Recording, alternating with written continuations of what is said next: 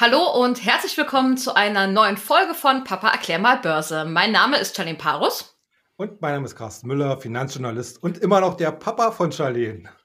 Genau, und damit herzlich willkommen zu unserer hundertsten Ausgabe von Papa erklär mal Börse. Ich äh, hole die virtuelle Sektflasche raus plopp. Ähm, und ja, diese Folge wollen wir ein bisschen feiern mit euch. Ähm, dafür haben wir uns einen Gast in die Runde eingeladen, den Jens Bernicker. Jens, vielleicht kannst du auch noch mal ein, zwei Worte zu dir sagen. Ja, hallo, Jens Bernicker hier. Ich bin unabhängiger Kapitalmarktexperte und Börsenbriefschreiber seit, ich habe es neulich mal zusammengezählt, ich glaube, es sind jetzt tatsächlich 36 Jahre. Oh und äh, freue mich, dass ich heute hier bei euch sein darf. Wir freuen uns auch, dass du mit dabei bist heute und ähm, von daher heute eine kleine Dreier-Konstellation hier in der Runde. Ähm, und die erste Frage geht als allererstes auch an Jens direkt. Und zwar, ja, die Märkte sind ja dieses Jahr relativ schlecht gestartet. Ähm, du berichtest darüber ja auch regelmäßig auf unserem Börse Global YouTube-Kanal. Ähm, aber vielleicht kannst du für unsere Zuhörer hier auch mal so ein bisschen erklären, sind das jetzt die Vorzeichen Vorzeichen für den restlichen Jahresverlauf oder besteht noch Hoffnung auf Besserung?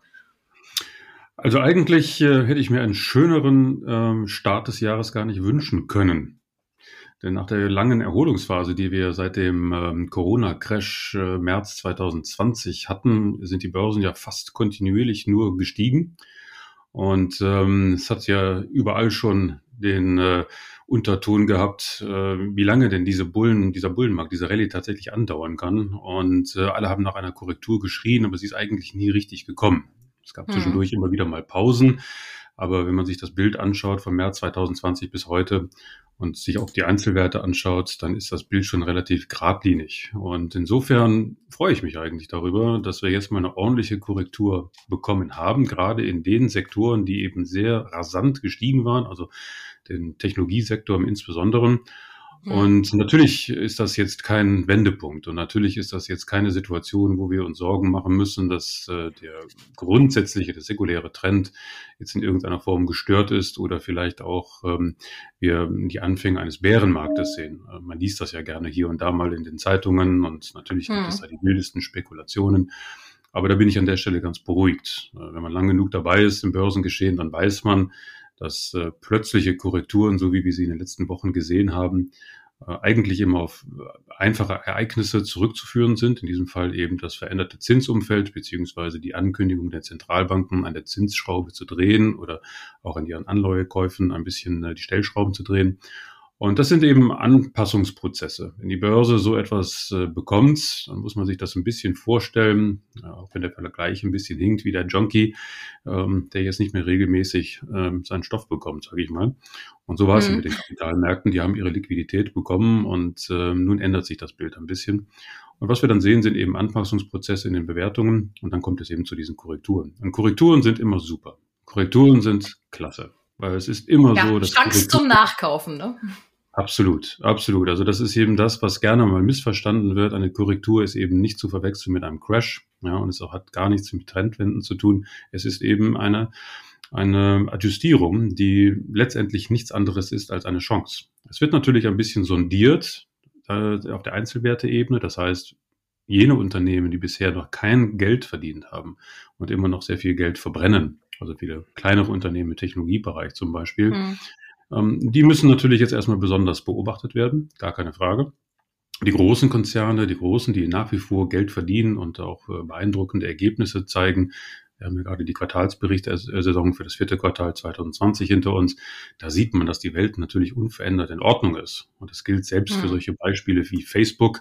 Ja, ist ja ordentlich abgestraft worden, weil die Ergebnisse für das vierte Quartal etwas enttäuschend gewesen sind, aber dann gleich so einen heftigen Kursabschlag, also das ist gar keine Frage, dass das natürlich dann hier auch wieder eine Kaufchance darstellt. Man muss zwar nicht sofort immer zugreifen, das, äh, da ist jetzt keine Eile geboten, ähm, deswegen haben wir noch ein paar Tage oder ein paar Wochen Zeit, um uns das ganze Bild anzuschauen. Aber für den Jahresbeginn und damit die Frage zu beantworten, ist das natürlich super, weil ich kann jetzt auf einer ermäßigten Kursbasis das Jahr sozusagen neu beginnen und damit setze ich äh, oder setze ich die Saat ähm, für das, was im Laufe des Jahres noch kommen wird. Und da bin ich, wie gesagt, sehr zuversichtlich, denn wir befinden uns immer noch in der Erholungsphase nach der Corona-Krise. Und erst jetzt sehen wir ja, dass wir auf breiter Front in vielen Ländern Lockerungen haben. Und das wird sich natürlich dann auch in der Wirtschaft spiegeln. Das heißt, die Normalisierungsprozesse, die werden uns das gesamte Jahr über begleiten. Und die Börse, das wissen wir ja, ist ja ein Antizipationsmechanismus. Das heißt, sie nimmt die Zukunft vorweg. Und damit wird sie voraussichtlich auch im Februar oder März dann auch beginnen. Und das ist dann natürlich sehr schön. Also rate ich natürlich allen Anlegern, äh, sich von der Volatilität und den Schlagzeilen hier in den Medien nicht zu sehr verblüffen zu lassen, sondern darauf zu achten, dass die zugrunde liegenden Stories der Unternehmen intakt sind, dass die Zahlen in Ordnung sind, dass die Ausblicke des Managements auch weiterhin positiv bleiben. Da muss man sich also durch die Volatilität der Börse äh, nicht so irritieren lassen, sondern langfristig denken. Also ja, es gibt sehr viel Grund zur Hoffnung und auf Besserung. Gar keine Frage. Mhm. Ähm, hier im Podcast hatten wir in den letzten Folgen immer wieder das Thema Zinspolitik und vor allem auch die Inflation. Ähm, Gerade letzteres Thema sorgt immer wieder für ziemlichen Druck unter den Aktien. Papa, müssen wir uns jetzt damit abfinden, dass die Börse hier jetzt immer negativ reagiert und vielleicht jetzt auch nicht mehr so wirklich nach oben kommt? Ja, also ich glaube, momentan sind das erstmal nur erste Anpassungsschmerzen. Wir hatten natürlich jetzt gerade aktuell noch mal ziemlich schlechte Inflationsdaten. Dann wurde gerüchteweise äh, berichtet, dass vielleicht die Fed bei einem ersten Zinsschritt bis zu einem Prozentpunkt hochgehen würde. Also ich persönlich glaube das ehrlich gesagt nicht, weil das würde eigentlich äh, vollkommen der bisherigen Strategie widersprechen und das wäre ja auch letzten Endes nicht wirklich Not, weil in der Analyse wissen wir ja alle, äh, wir haben momentan natürlich aus den verschiedenen Faktoren heraus eine überproportional hohe Preisteuerung, die allerdings in der Tendenz äh, sicherlich dann auch auf Basis, äh, aufgrund entsprechender Basiseffekte dann wieder rückläufig sein wird. Also ich glaube auch nicht, dass die Notenbanker hier wirklich, ich sag mal so, sprichwörtlich mit dem Holzhammer losgehen werden, weil sie natürlich immer befürchten müssen, dass dann hier eine äh, negative äh, Tendenz äh, entfacht wird, die sie so schnell dann wieder nicht einfangen können. Äh, was wir natürlich haben, ist äh, nach vielen, vielen Jahren äh, der ultralockeren Geldpolitik, Jens hat es ja auch schon gesagt, äh, Liquiditätsflutung par excellence für die Märkte, haben wir jetzt, wie gesagt, äh, die Trendwende. Äh, in einigen Ländern, in einigen Märkten, wie zum Beispiel Großbritannien, ist auch die Zinswende letzten Endes schon im Gange während die EZB ja da wirklich noch sehr, sehr sich zurückhält. Äh, ich würde, ich habe es letztens irgendwo mal geschrieben, fast so eine Art Arbeitsverweigerung. Äh, aber äh, es ist halt so, dass der Markt hier sich auf die neuen Gegebenheiten jetzt erstmal kurzfristig einlassen und sich darauf äh, äh, wieder einrichten muss. Mhm. Und das wird dann in den nächsten Wochen und Monaten, wenn es dann tatsächlich dann zur Realität wird, eigentlich in der Wirkungsweise immer mehr abnehmen. Wie gesagt, die Börse äh, hat ja im Normalfall immer nur Sorge um Unsicher, vor Unsicherheit. Was dann mhm. am unterm Strich dann rauskommt, egal wie es dann aussieht, damit kann die Börse dann umgehen, wenn es also zu einer Tatsache geworden ist, äh, dann wird auch neu im Zweifel neu sortiert werden. Äh, dann werden bestimmte Branchen bevorzugt. Wir haben ja jetzt in diesem aktuellen Szenario zum Beispiel, dass die ganzen Finanztitel jetzt nach oben gespült werden, die ja viele, viele Jahre jetzt äh, unter Ertragsschwäche gelitten haben und jetzt also als Turnaround gesehen werden.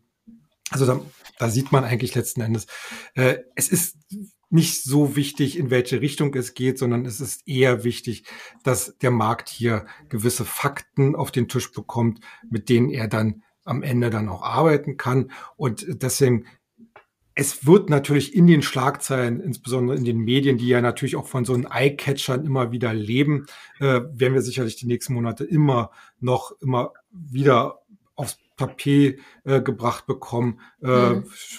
Überproportionale Inflation, Preisteuerung, äh, Zinswende und so weiter und so fort. Aber äh, da schließe ich mich jetzt letzten Endes auch an. Antizipationsmechanismus. Wir müssen uns halt mit einem Umfeld äh, generell höheren äh, Zinsniveau ähm, am Ende äh, ja anfreunden und äh, das mag einige Depotumschichtungen äh,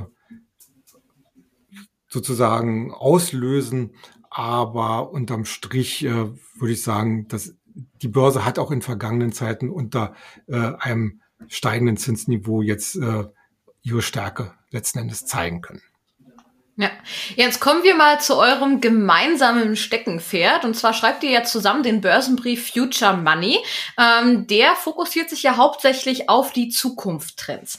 Eine der ganz großen Investmentthesen ähm, hierbei sind ja auch von euch, dass es in der Zukunft mit starken Konvergenztendenzen, ähm, ja, dass wir damit zu tun haben werden. Ähm, Jens, vielleicht könntest du noch mal erklären, was genau dahinter steckt, was man darunter versteht und wo hier die Chancen liegen. Mhm, ja, also das ist mit Sicherheit einer der spannendsten Prozesse, die wir jetzt in den nächsten Jahren oder Jahrzehnten erleben werden. Äh, was wir darunter verstehen, ist ganz einfach, dass Sektoren, die ehemals äh, völlig getrennt voneinander ähm, operiert haben oder zu, äh, zu werten waren, dass die sich teilweise sehr intensiv berühren oder auch überlappen. Ähm, zum Beispiel in der Automobilbranche war es damals so, Automobil ist ganz klar, klassisch eben Herstellung von Automobil. Und äh, das Automobil verändert sich aber jetzt. Wir gehen weg vom Verbrenner, wir gehen hin zur Elektromobilität und damit einher gehen wir in einen Entwicklungsprozess, wo das Auto jetzt mutiert zu einem Entertainment-Bereich. Ja, es ist wieder ein, nicht nur ein Auto, es ist nicht nur ein Transportmittel, sondern es fallen plötzlich ganz andere Dienstleistungen an. Und äh, damit berührt dann die Automobilbranche einen Sektor, zum Beispiel sagen wir die, den Mediensektor oder den Chip-Bereich oder eben auch autonomes Fahren. Da gehen wir in den Bereich der künstlichen Intelligenz.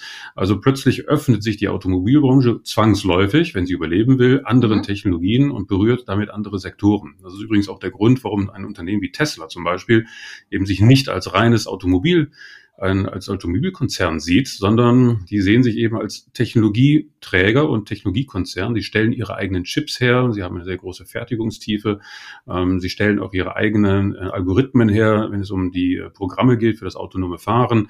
Und ähm, sie stellen auch ihre eigenen Batterien her. Sie sind also dort auch auf dem Sektor unterwegs und plötzlich ist Tesla eben kein Automobilhersteller mehr. Und das sehen wir in vielen, vielen Bereichen, wie auch zum Beispiel im Streaming-Bereich.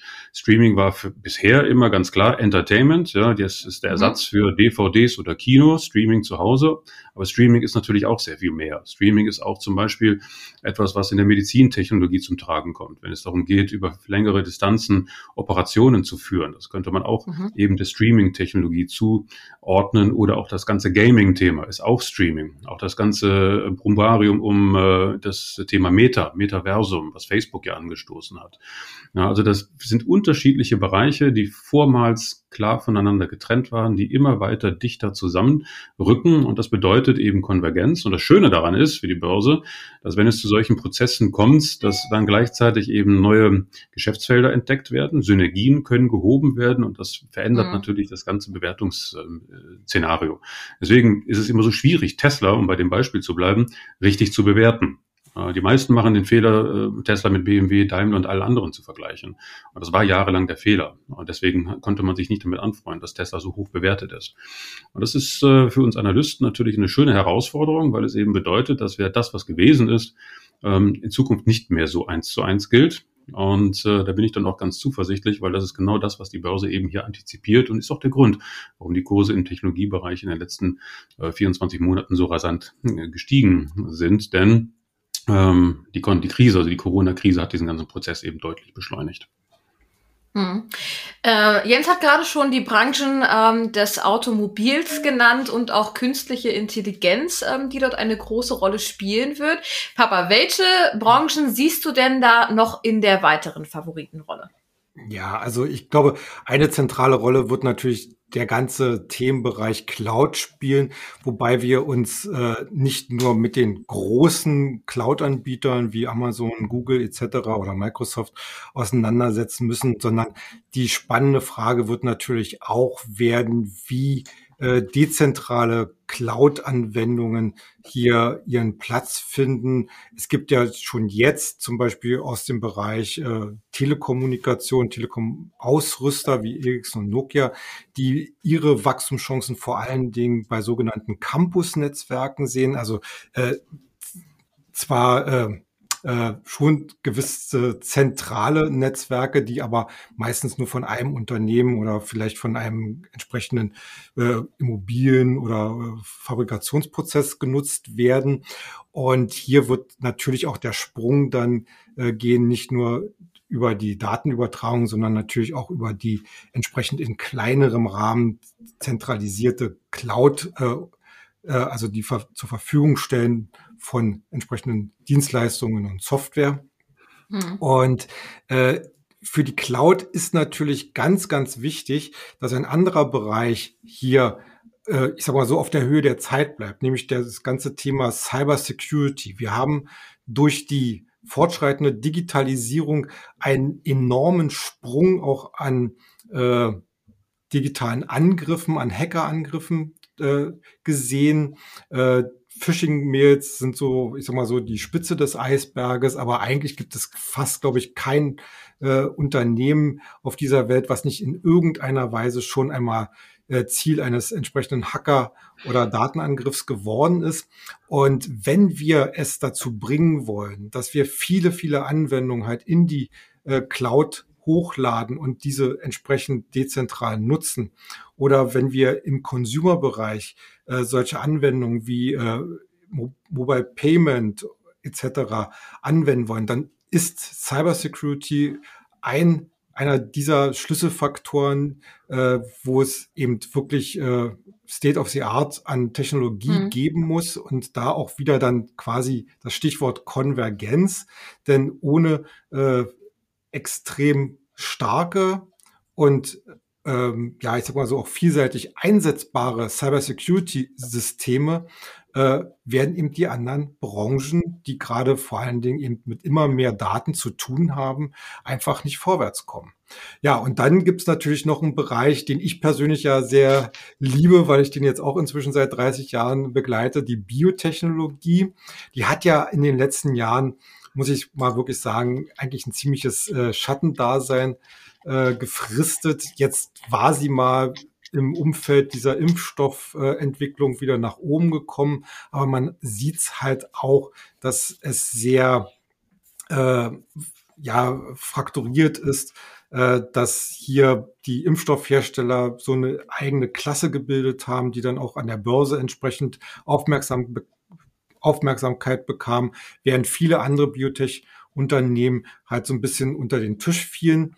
Äh, dabei ist das eigentlich heutzutage überhaupt nicht mehr notwendig und in der Perspektive auch nicht mehr vertretbar, denn wir haben hier gerade bei der Behandlung von den großen Zivilisationskrankheiten wie Krebs, wie Bluthochdruck, Kreislauf, Herz, mhm. äh, Diabetes, äh, sind eigentlich die klassischen Pharmafirmen inzwischen am Ende ihrer Forschungsmöglichkeiten angekommen. Das heißt, sie müssen da auch in die Biotechnologie hinein. Sie müssen auch das entsprechende Know-how können Sie inzwischen ja auch ankaufen. Es ist deutlich billiger, eine Biotech-Firma mit einem entsprechenden Fokus zu übernehmen, als selber Grundlagenforschung zu machen und dann vielleicht ein Medikament bis zur Reife äh, fortzuführen. Aber mhm. Biotechnologie ist halt nicht nur im Medizinsektor äh, tätig, sondern äh, beispielsweise auch in der äh, Landwirtschaft, wo ja natürlich die Effizienz der Landwirtschaft angesichts äh, der immer weiter steigenden Erdbevölkerung oder zunehmenden Erdbevölkerung natürlich eine ganz, ganz wichtige Rolle spielt. Also die Anwendungsmöglichkeiten von Biotechnologie äh, sind inzwischen, also in den letzten 10, 20 Jahren deutlich gestiegen.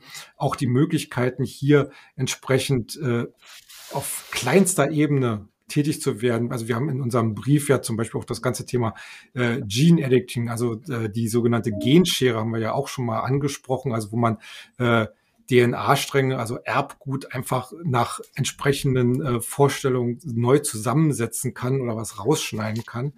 Ähm, das sind alles Bereiche, die halt extrem großes Wachstum haben. Die Medizin generell wird immer individueller.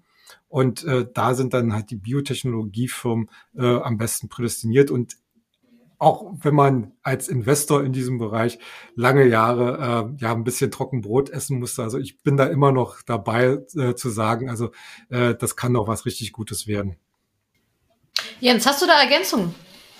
Ähm, eigentlich äh, bin ich im Moment ziemlich fasziniert von dieser, wie eben schon erwähnten, Vision des Metaversums. Ähm, mhm. Das äh, finde ich wirklich ultra spannend. Es ist natürlich alles noch ziemlich vage. Ja, es ist alles noch ziemlich unklar, ähm, was da eigentlich gemeint ist. Äh, und so richtig neu ist die Idee ja auch nicht. Äh, das ganze Thema ähm, Augmented Reality und die Vermischung von einer virtuellen Realität mit der tatsächlichen Realität ist etwas, was wir schon in den 90er Jahren hatten. Wir hatten ja damals schon Plattformen, Second Life und was wir da alles gesehen haben. Es hat alles nicht funktioniert. Aber es hat nicht, äh, nicht funktioniert, weil die Idee schlecht war, sondern es hat einfach nicht funktioniert, weil die Technologie noch nicht so weit war. Wir hatten einfach nicht die Chips und wir hatten nicht die Geschwindigkeit im, im Kommunikationsbereich. Das ändert sich ja jetzt mit solchen Standards wie 5G. Und ich ähm, finde das wahnsinnig faszinierend, weil es tatsächlich dieses ganze äh, Konglomerat, was wir jetzt hier auch diskutiert haben, Konvergenz und die Veränderung von bestimmten Sektoren und Branchen nochmals auf die Spitze treibt. Das ist natürlich ein Prozess, der dauert also nicht nur Jahre, sondern wahrscheinlich Jahrzehnte. Also wir reden hier nicht nur das, was jetzt in den 20ern passiert, sondern in den 30ern und 40ern. Ähm, aber so war das ja mit dem Internet auch. Ja, als die Anfänge des Internets gekommen sind, das war in Ende der neun, Mitte der 90er Jahre, ähm, da gab es Leute wie Bill Gates, die gedacht haben, naja, das Internet, das wird wieder verschwinden. Ja, das haben wir alle wieder vergessen. Und äh, jetzt 30 Jahre später wissen wir, ähm, ohne dem Internet geht's gar nicht. Und so ähnlich sehe ich die Entwicklung mit dem Metaversum auch. Und das finde ich sehr, sehr spannend und ich finde es auch sehr wichtig, dass man da mhm. das ganze Thema auf dem Radar behält, weil da fast alle Wirtschaftsbereiche, also wirklich alle Wirtschaftsbereiche betroffen sind. Es gibt keinen Wirtschaftsbereich, der sich dem dann widersetzen kann. Und das finde ich äh, unfassbar dynamisch. Mir macht das Metaverse immer noch ein bisschen Angst. Ich hatte es in den letzten Folgen schon mal gesagt, irgendwie die Vorstellung, dass wir in einer virtuellen Welt leben, finde ich ein bisschen beunruhigend, muss ich ehrlich sagen. Ich weiß ja nicht, wie es euch dabei geht. Jens, hast du da eine Meinung zu?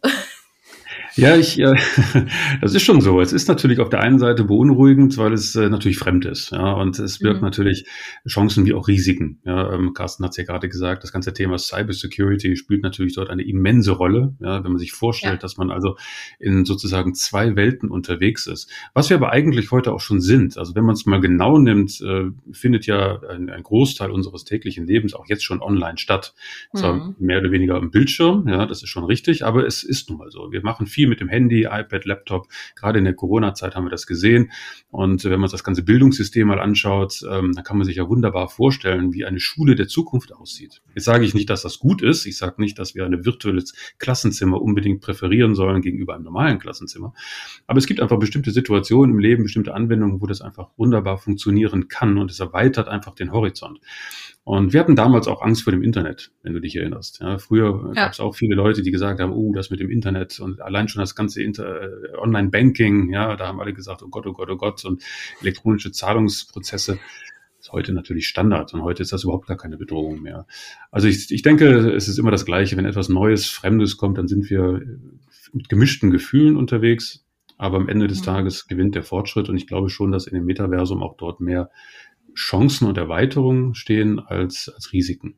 Ja, das glaube ich ja. schon. Also ich fände es faszinierend, die Vorstellung mit einer Brille durch die Gegend zu laufen und dann eine, eine Konvergenz von Re Realität und, und virtueller Realität zu erleben, finde ich gar nicht so verkehrt. Ja. Papa, treffen wir uns demnächst zum Weihnachtsessen im Metaverse, spare ich mir die Kilometer nach Berlin.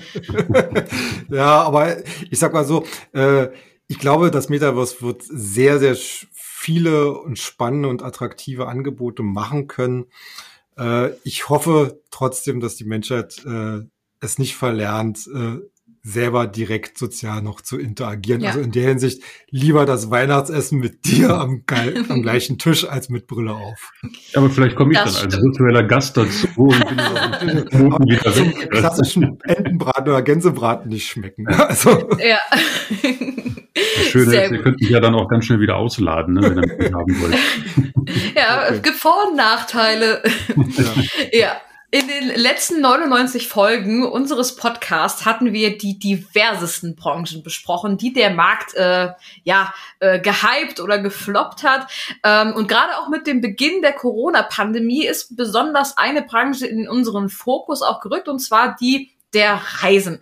Ähm, ist ja eigentlich ähm, so gut wie auf den Nullpunkt gefahren worden am Anfang der Pandemie. Damals hatten wir noch darüber spekuliert, ähm, ja, ist mal eine kurze Flaute, das wird aber wieder nach oben gehen. Wenn man das jetzt mal so zwei Jahre später ähm, beobachtet, zuckten die einzelnen Werte zwar immer mal wieder, wenn es Öffnungsperspektiven gibt, aber alte Höchststände werden bislang nicht erreicht. Wie geht's denn damit weiter jetzt? Ja, also ich glaube schon, äh, dass die Reisebranche äh, in der Perspektive natürlich wieder zu gewisser Normalität zurückgehen kann. Was wir sicherlich nicht gesehen haben oder auch nicht so erwartet haben, ist, äh, dass es so lange dauert. Also wir haben äh, ausgehend, wie gesagt, von der Corona-Pandemie mit den entsprechenden Reiserestriktionen hatten wir natürlich quasi eine Vollbremsung in der gesamten Branche, egal mhm. was jemand da gemacht hat. Aber wir sehen halt auch, dass jetzt, äh, nachdem in immer mehr Ländern hier entsprechende Restriktionen aufgehoben werden, beziehungsweise entsprechende Perspektiven geschaffen werden, äh, dass hier schon das Geschäft so sich langsam wieder erholt. Allerdings merken wir eben auch, es hat sich in gewisser Weise schon ein bisschen was geändert.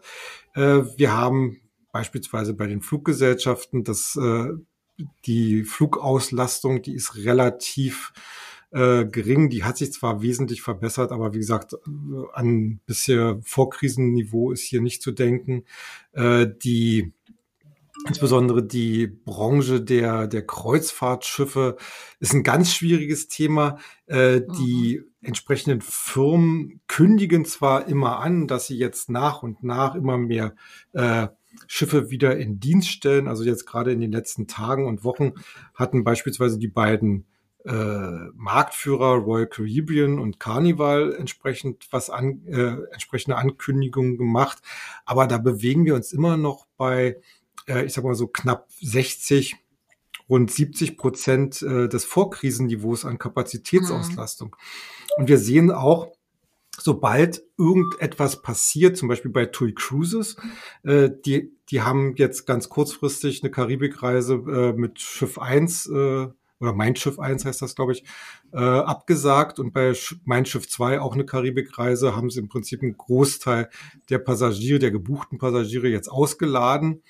Äh, also die, die Kreuzfahrtbranche hat da extreme Angst, dass durch irgendwelche neuen Ausbrüche sie wieder äh, zurückgeworfen werden das ist für die Unternehmen an sich jetzt nicht mehr das große Problem. Also die haben in den letzten zwei Jahren eine erhebliche Anpassung ihrer Kapazitäten gemacht, auch Schiffe ausgemustert, äh, haben sich selber auch mit Kapital vollgesogen. Also die könnten theoretisch gesehen sicherlich auch nochmal zwölf Monate äh, mit entsprechendem Stillstand überleben. Aber das bringt natürlich der Börse jetzt keine Perspektive. Deswegen dümpeln diese Aktien so ein bisschen immer noch äh, mhm. nach, nach dem anfänglichen Plus äh, jetzt. Äh, also es fehlt da einfach so der richtige Aufwärtsimpuls. Andere, andere Story ist natürlich dann eher so im, äh, ich würde es jetzt fast schon als Low-Level äh, bezeichnen, nämlich die äh, Buchungsagenturen, die äh, die äh, Buchungsplattform im Internet. Denn, so wie äh, Booking zum Beispiel.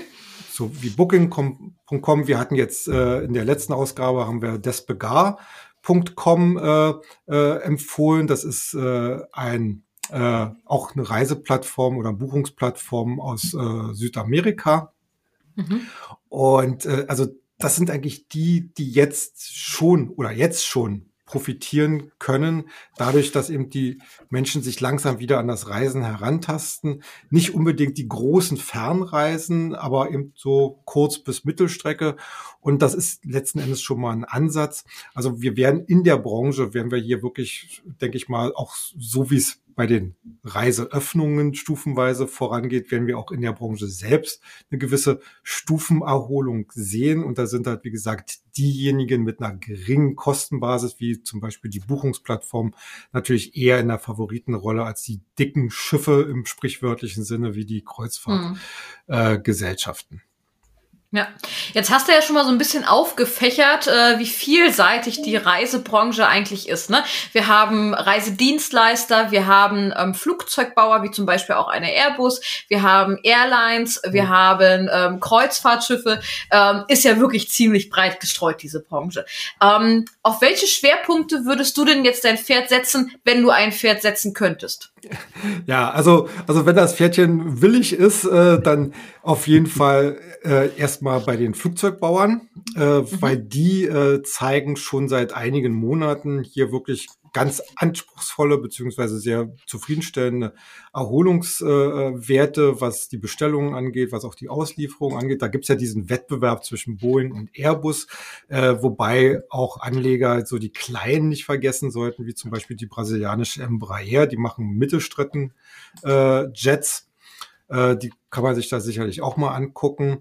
Und dann natürlich, wie ich schon gesagt habe, die Buchungsplattform, äh, was die Kreuzfahrtschiffe angeht, da würde ich, wie gesagt, noch ein bisschen Zurückhaltung äh, üben. Genauso letzten Endes ja auch wie bei den großen Veranstaltern. Zum Beispiel TUI hat jetzt gerade äh, Zahlen äh, bekannt gegeben. Die sind eigentlich gar nicht schlecht ausgefallen. Also man konnte da den, äh, den Verlust deutlich reduzieren. Aber man sieht auch, da sind noch einige Aufräumarbeiten zu tätigen. Also man will ja jetzt äh, letzten Endes bei TUI äh, jetzt in einem ersten Zug zum Beispiel 700 Millionen Euro Staatsgeld wieder zurückzahlen. Aber man hat gleichzeitig auch wieder angekündigt, dass wahrscheinlich äh, ein, ein Teil dieser vorherigen Staatshilfen in Eigenkapital, also sprich in eine richtige Staatsbeteiligung umgewandelt werden könnte. Also die Rede ist von 25 Prozent plus eine Aktie. Und äh, machen wir es nicht vor, also der, der Markt mag keine Unternehmen in Staatsbesitz, weil letzten Endes im, im Zweifel der Staat immer bremsen mhm. wird. Und äh, wir haben es bei vielen Unternehmen äh, oder wir sehen es bei vielen Unternehmen, die jetzt aus der Flaute herausgekommen sind, fundamental wieder Stärke gewonnen haben. Die versuchen natürlich jetzt den Aktionären auch ein bisschen was zurückzugeben, entweder über Dividenden oder über Aktienrückkäufe. Und bei einem Unternehmen wie TUI, wo der Staat dann vielleicht mit am Tisch sitzt, glaube ich, wird das so schnell nicht passieren. Mhm. Äh, beziehungsweise äh, wird der sicherlich eher als Bremser wirken, wenn es zum Beispiel über neue Akquisitionen geht. Also äh, da bin ich noch sehr, sehr zurückhaltend. Wie gesagt, generell, wenn die Reisebranche äh, gut performt und weitere Öffnungsperspektiven bekommt, wird auch eine TUI nach oben gespült werden. Aber äh, das ist dann eher so ein dieses Ich auch, ich auch und nicht, äh, dass da hier eine eigenständige Story entwickelt werden kann. Und ich sag mal so, als Anleger hat man so viel Auswahl, äh, dass man hier letzten Endes nicht nur die Mitläufer sich raussuchen muss, sondern da kann man sicherlich dann auch diejenigen eher erstmal heranziehen, die auch wirklich eine richtig handfeste Story zu bieten haben. Hm. Jens, nächste Frage geht an dich. Äh, in den letzten zwei Jahren war auch eine Branche, die wir eigentlich immer wieder hatten, ähm, die der Energieversorgung. Egal ob Solar, Windkraft oder auch das Top-Thema des letzten Jahres Wasserstoff, was sich dann halt doch eher als ein Flop herausgestellt hat. Ähm, war auf jeden Fall ziemlich viel Bewegung drin. Ähm, wo siehst du hier bei den einzelnen Energieversorgungen ähm, ja Perspektiven? Hast du da vielleicht auch einen Favoriten? Oh, das ist natürlich schon ein sehr, sehr breites Thema, ähm, ein sehr komplexes Thema vor allen Dingen und auch eins, was ähm, wirklich nur auf lange, lange Frist ähm, spielen kann und sollte. Ähm, denn es sind so unfassbar viele Einflüsse und Variablen, die jetzt hier eine Rolle spielen. Und jetzt nicht nur die Frage, ob jetzt äh, Sonne, Wind oder Wasserstoff oder andere Formen der Energie jetzt hier die Lösung sind, sondern es geht auch um politische Entscheidungen, es geht um Prozesse, es geht um äh, immense Gelder, die investiert werden müssen. Es geht auch darum, bestehende Strukturen in Frage zu stellen. Man sieht ja die ganze Diskussion zum Beispiel mit Nord Stream 2. Also dieses Thema Energie ist wahnsinnig spannend, gar keine Frage. Und es wird auch sicher sehr schwierig sein zu sagen, okay, da sind die Gewinner und da sind die Verlierer. Das kann man mhm. zum gegenwärtigen Zeitpunkt gar nicht so klar sagen. Wir wissen, wir wollen den Wandel und dieser Wandel findet global statt. Und gegenwärtig haben wir eine Situation, wo ja auch die regionalen Unterschiede noch recht ausgeprägt sind. Zum Beispiel in Amerika, äh, die Amerikaner schalten ja gerade erst seit einigen Jahren um auf Wind und Solar. Die Europäer waren da schon ein bisschen früher unterwegs. Und äh, das ist natürlich für die amerikanischen Unternehmen, die amerikanischen Solarunternehmen, die vor Ort am Markt operieren, natürlich eine gute Chance, erstmal die Nachhol, äh, das Nachholspiel darzustellen. Deswegen sind Amerikaner amerikanische Solarwerte sicherlich zu beobachten. Äh, wir haben ja auch da die Infrastrukturpakete durch die Regierung und äh, den politischen Willen, dort auch etwas zu tun. Also das kann man auf jeden Fall äh, schon mal jetzt ins Depot mit aufnehmen.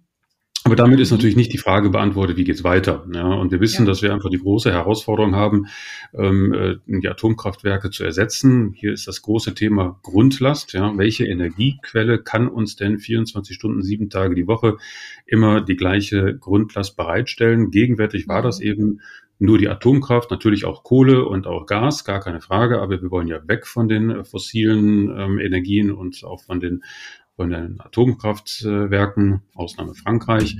Warum macht Frankreich das? Weil es im Moment noch keine Alternative gibt. Ja, das ist immer das große Thema. Und gegenwärtig äh, geht es darum, äh, ein, ein, Netzwerk zu schaffen, ein System zu schaffen, womit man mit vorhandenen Solar- und Windkraftwerken, die dann auch noch ausgebaut werden sollen, es irgendwie hinbekommt, äh, den Anteil erneuerbaren Energie nach oben zu schrauben. Aber das ist, wie gesagt, ein sehr, sehr teures Unterfangen. Man, ähm, ich glaube, da fehlt auch noch ein Baustein. Ich persönlich favorisiere ja da immer hier noch die, die Erdwärme und die Geothermie. Äh, wir wissen, dass unter mhm. unseren Füßen extremst viel Energie produziert wird und äh, sicherlich noch für einige Milliarden Jahre. Nur haben wir bisher noch keine Technologie gefunden, äh, die es uns erlaubt, diese Energie zu heben, und zwar dezentral, also komplett ähm, ortsunabhängig. Ähm, aber da bin ich zuversichtlich, dass da in den nächsten Jahren noch neue Technologien äh, kommen werden. Und das wäre dann tatsächlich eines von diesen Bausteinen, äh, welches man als Anleger dann auch beobachten sollte. Ähm, denn dann wäre das Bild rund. Und in der Zwischenzeit ähm, wäre ich jetzt auch vorsichtig zu sagen, dass Wasserstoff zum Beispiel ein Flop äh, war. Es war unheimlich viel Hype drin, große Erwartungshaltung. Ich glaube auch fest daran, dass Wasserstoff eine sehr, sehr wichtige Rolle spielen wird, gar keine Frage. Das ist so, aber der Weg dahin ist eben genauso beschwerlich wie der Weg hin zur Elektromobilität. Ja, wir sehen ja erst jetzt, dass die Elektromobilität sich anfängt durchzusetzen. Und ja. genauso wird es mit Wasserstoff auch sein. Es wird ähm, erstmal regionale Lösungen geben und dann gibt es überregionale Lösungen. Also es sind Prozesse. Deswegen würde ich auch mhm. die Wasserstoffaktien, die jetzt in den letzten zwei Jahren so gespielt worden sind, ne, ich glaube Ballard Power, Plug Power und ähm, Nel Asa und wie sie alle heißen, also die würde ich definitiv noch nicht abschreiben. Ja, definitiv nicht. Äh, da ist noch sehr viel Erwartung drin. Also ich würde auch jetzt noch sagen, günstig sind sie nicht und äh, ich würde sie jetzt im Moment auch noch nicht unbedingt aufnehmen, aber wir müssen sie auf jeden Fall beobachten. Das ist gar keine Frage. Hm. Gibt es denn im, Gene, äh, im Energiesektor generell Themen, die man ähm, sich nochmal ja, abseits der reinen Versorgungsfrage genauer anschauen sollte? Ja, natürlich. Es gibt äh, natürlich jetzt auch Möglichkeiten, die Effizienzen zu steigern. Ja, wir haben ja nun Energie, also es ist ja Energie vorhanden und äh, wenn wir den Wandel wollen, dann ist es natürlich auch sinnvoll, darüber nachzudenken, wie die vorhandenen Quellen effizienter genutzt werden können. Ähm, egal, ob das jetzt Grid Management ist oder andere Steuerungsmöglichkeiten. Und da gibt es natürlich viele Unternehmen, die sich äh, spezialisiert haben darauf, wie man äh, Energie besser managt und wie man auch ähm, nachhaltiger mit Energie umgehen kann. Und äh, das fängt bei Recycling an und das äh, hört auch äh, irgendwo auf, ein bisschen, der geht bis in den Chip-Bereich. Ja? Auch künstliche Intelligenz hat hier übrigens etwas, äh, eine sehr wichtige Rolle. Ja? Und da sind wir wieder bei Konvergenz. Ja? Künstliche Intelligenz findet sich überall. Und da ist es mhm. natürlich schon zielführend, jetzt eben auch sich mit den Unternehmen auseinanderzusetzen. Wir haben sie auch in unserem Börsenbrief Future Money schon letztes Jahr mal thematisiert. Ja? Wir nennen das ja Smart Energy. Und ähm, das kann man natürlich wunderbar integrieren ins Depot und äh, das beweist eben auch, dass das ganze Thema sehr, sehr vielschichtig ist. l'information. Ja, du hast den Future Money gerade schon mal kurz angesprochen. Ähm, ja, die Themen, die wir gerade besprochen haben, sind natürlich alles Zukunftstrends, die ihr auch im Future Money betrachtet. Ähm, wenn ihr, lieben Zuhörer und Zuhörerinnen, noch nicht äh, den Future Money mal probeweise abonniert habt, dann äh, macht es doch gerne jetzt. Ähm, schreibt gerne eine E-Mail an info@börse-global.de oder geht auf unsere Internetseite www.börse-global.de. Dort könnt ihr vier Ausgaben völlig kostenfrei testen von unserem Börsenbrief und seht und lest dort natürlich weitere Meinungen ähm, von den beiden hier. Ähm, als nächstes kommen wir mal zu einer ganz allgemeinen Frage gerichtet an euch beide. Wie wählt ihr eigentlich eure Aktien aus, die ihr für empfehlenswert haltet? Ich hänge ein Kursblatt an die Wand, nehme ein paar Pfeile, werf die Pfeile und warte, wo die Pfeile landen. Aber dann hast du aber eine sehr hohe Trefferquote. also, also man muss dazu da sagen, ist nicht die schlechteste Methode, wenn man das so Es gab mal eine Studie dazu, das ist glaube ich in den 80er Jahren gewesen, da ist das tatsächlich mal getestet worden. Man hat also ähm, ich glaube, das war sogar ein Affe. War das nicht ein Affe, Carsten? Ich glaub, ja, ja, ja, ja. Das man hat also wirklich ein Kursblatt des Wall Street Journal an die Wand getackert und hat sich ein paar Darts geholt und dann hat man äh, auf, die, auf dieses Kursblatt geworfen und da, wo die Pfeile gelandet sind, diese Aktien wurden dann gekauft. Und die Performance die daraus entstanden ist für dieses Depot, ähm, war tatsächlich äh, nicht schlechter, in Teilen sogar besser als das, was die Profis an der Wall Street in einem Jahresverlauf erwirtschaften konnte. Ja, also ja. ich will damit unsere Analysten Analysekompetenz nicht in Frage stellen. Ähm, vielleicht beantworte ich die als erstes mal. Ich habe ja eben schon spaßeshalber beantwortet, aber für mich ist immer wichtig, dass wir erstmal erkennen, ähm, wie, wie Nachfragemärkte und Storys sich entwickeln. Ähm, die, die Börse ist letztendlich ein Spiegelbild unserer selbst. Wir sind die Verbraucher, wir sind die Konsumenten, wir entscheiden letztendlich, für was wir Geld ausgeben. Und ähm, egal in welchen Bereichen. Ja, und äh, deswegen ist es da mal wichtig zu wissen, wo, wo entstehen Trends, ähm, was verändert die Gesellschaft, Mhm. Äh, was, was sind die Entwicklungen, die wir alle schätzen, die wir erwarten? Und darauf reagieren Firmen und darauf reagiert natürlich dann auch die Börse. Und äh, wenn die Story schon im Entstehen interessant und ich sag mal sexy ist, äh, dann ist das schon mal ein guter Aufhänger. Ja. Und dann muss man sich anschauen, welche Unternehmen beschäftigen sich mit dieser Story, wer investiert dort und ähm, ist das griffig umgesetzt, sind das gute Produkte, gute Dienstleistungen, äh, ist das Management gut, ist die Strategie gut, ähm, sind die Unternehmen strukturiert und aufgestellt und ist es glaubhaft, dass sie den Markt bedienen können.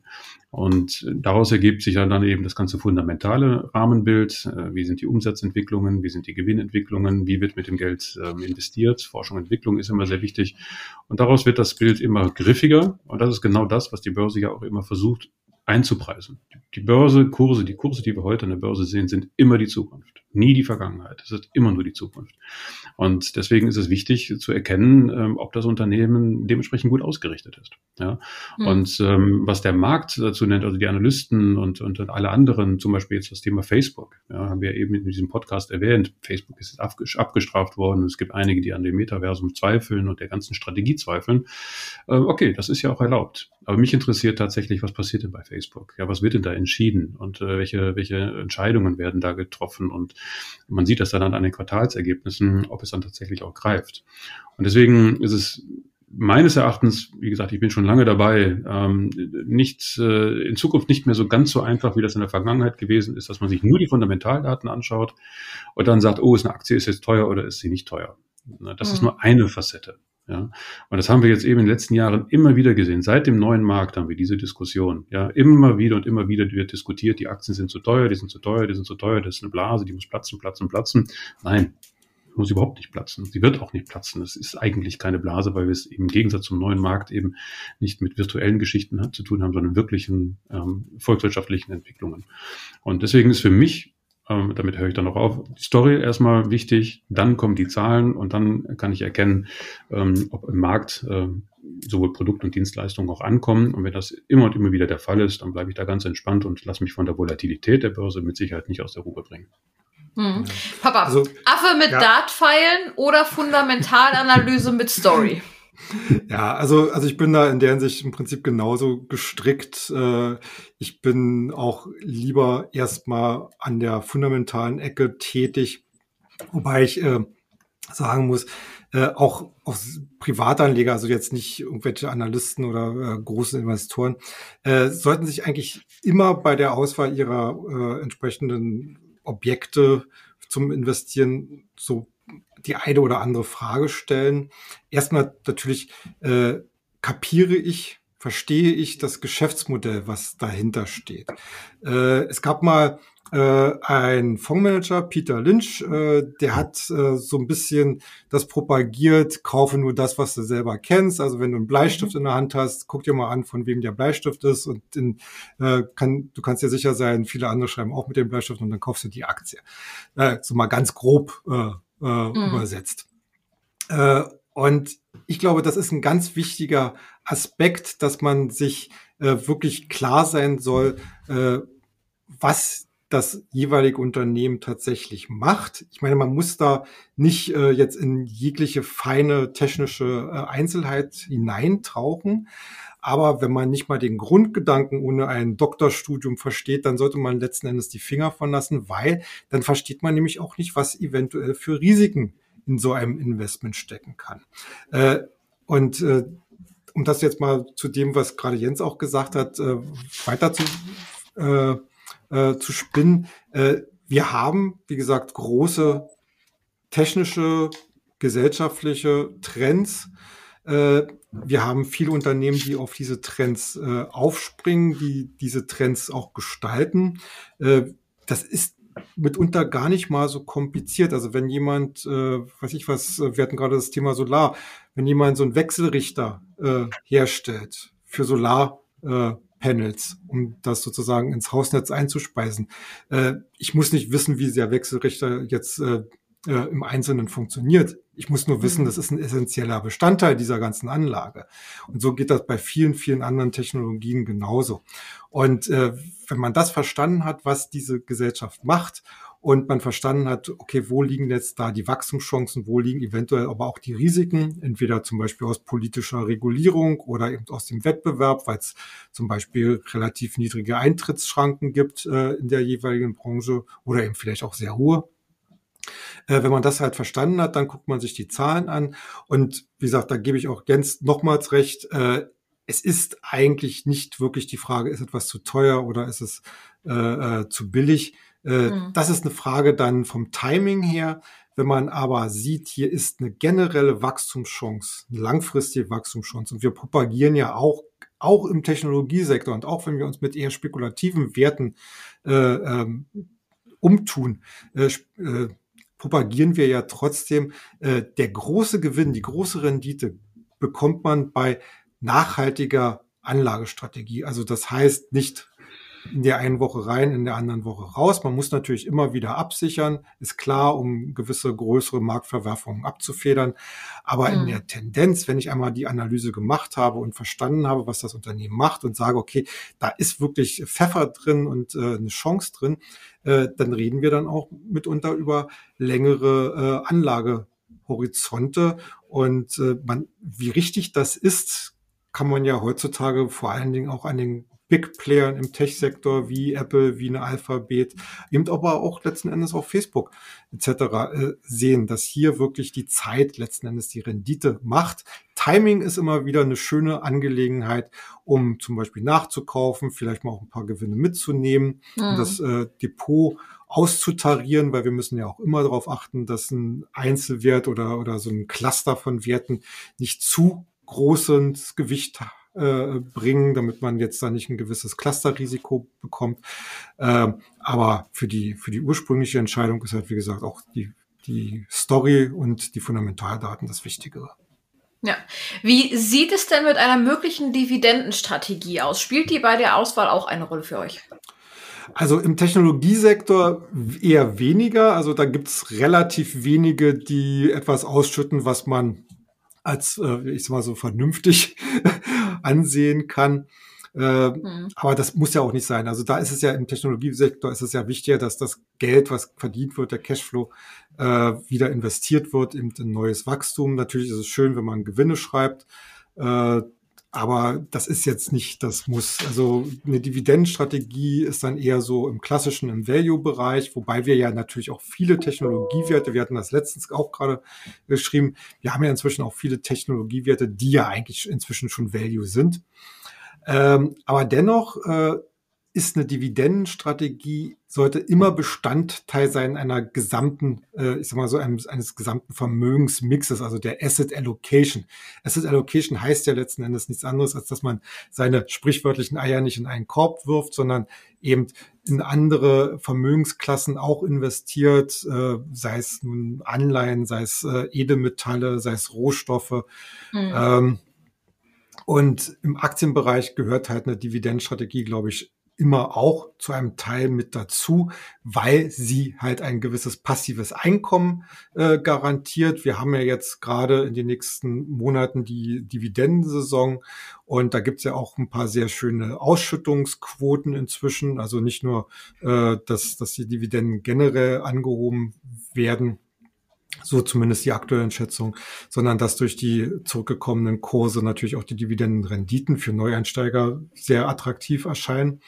Äh, also in der Hinsicht äh, im Aktienbereich würde ich immer sagen, ein paar Dividendentitel, um eine gewisse Basis äh, zu haben, sollte man sich auf jeden Fall mit ins Depot legen. Mhm.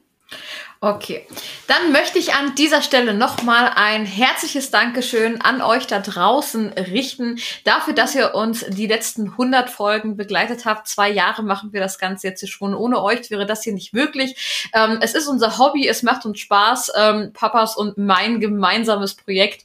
Ähm, ja, vielen Dank, dass wir das machen dürfen, machen können ähm, und dass uns auch ein paar Leute da draußen zuhören. Ähm, ja, Jens, danke auch an dieser Stelle an dich, dass du hier heute heute in unserer hundertsten Folge mit dabei warst. Ähm, warst ja auch schon ein paar vergangenen Folgen mit dabei. Immer wieder schön, dich hier ähm, mit dabei zu haben. Ja, danke schön. Macht mir auch sehr viel Spaß. Sehr schön. Das soll es für heute dann auch schon wieder gewesen sein. Vielen Dank, dass ihr eingeschaltet habt und wir hören uns dann nächste Woche. Bis dann. Ja, macht's gut. Tschüss.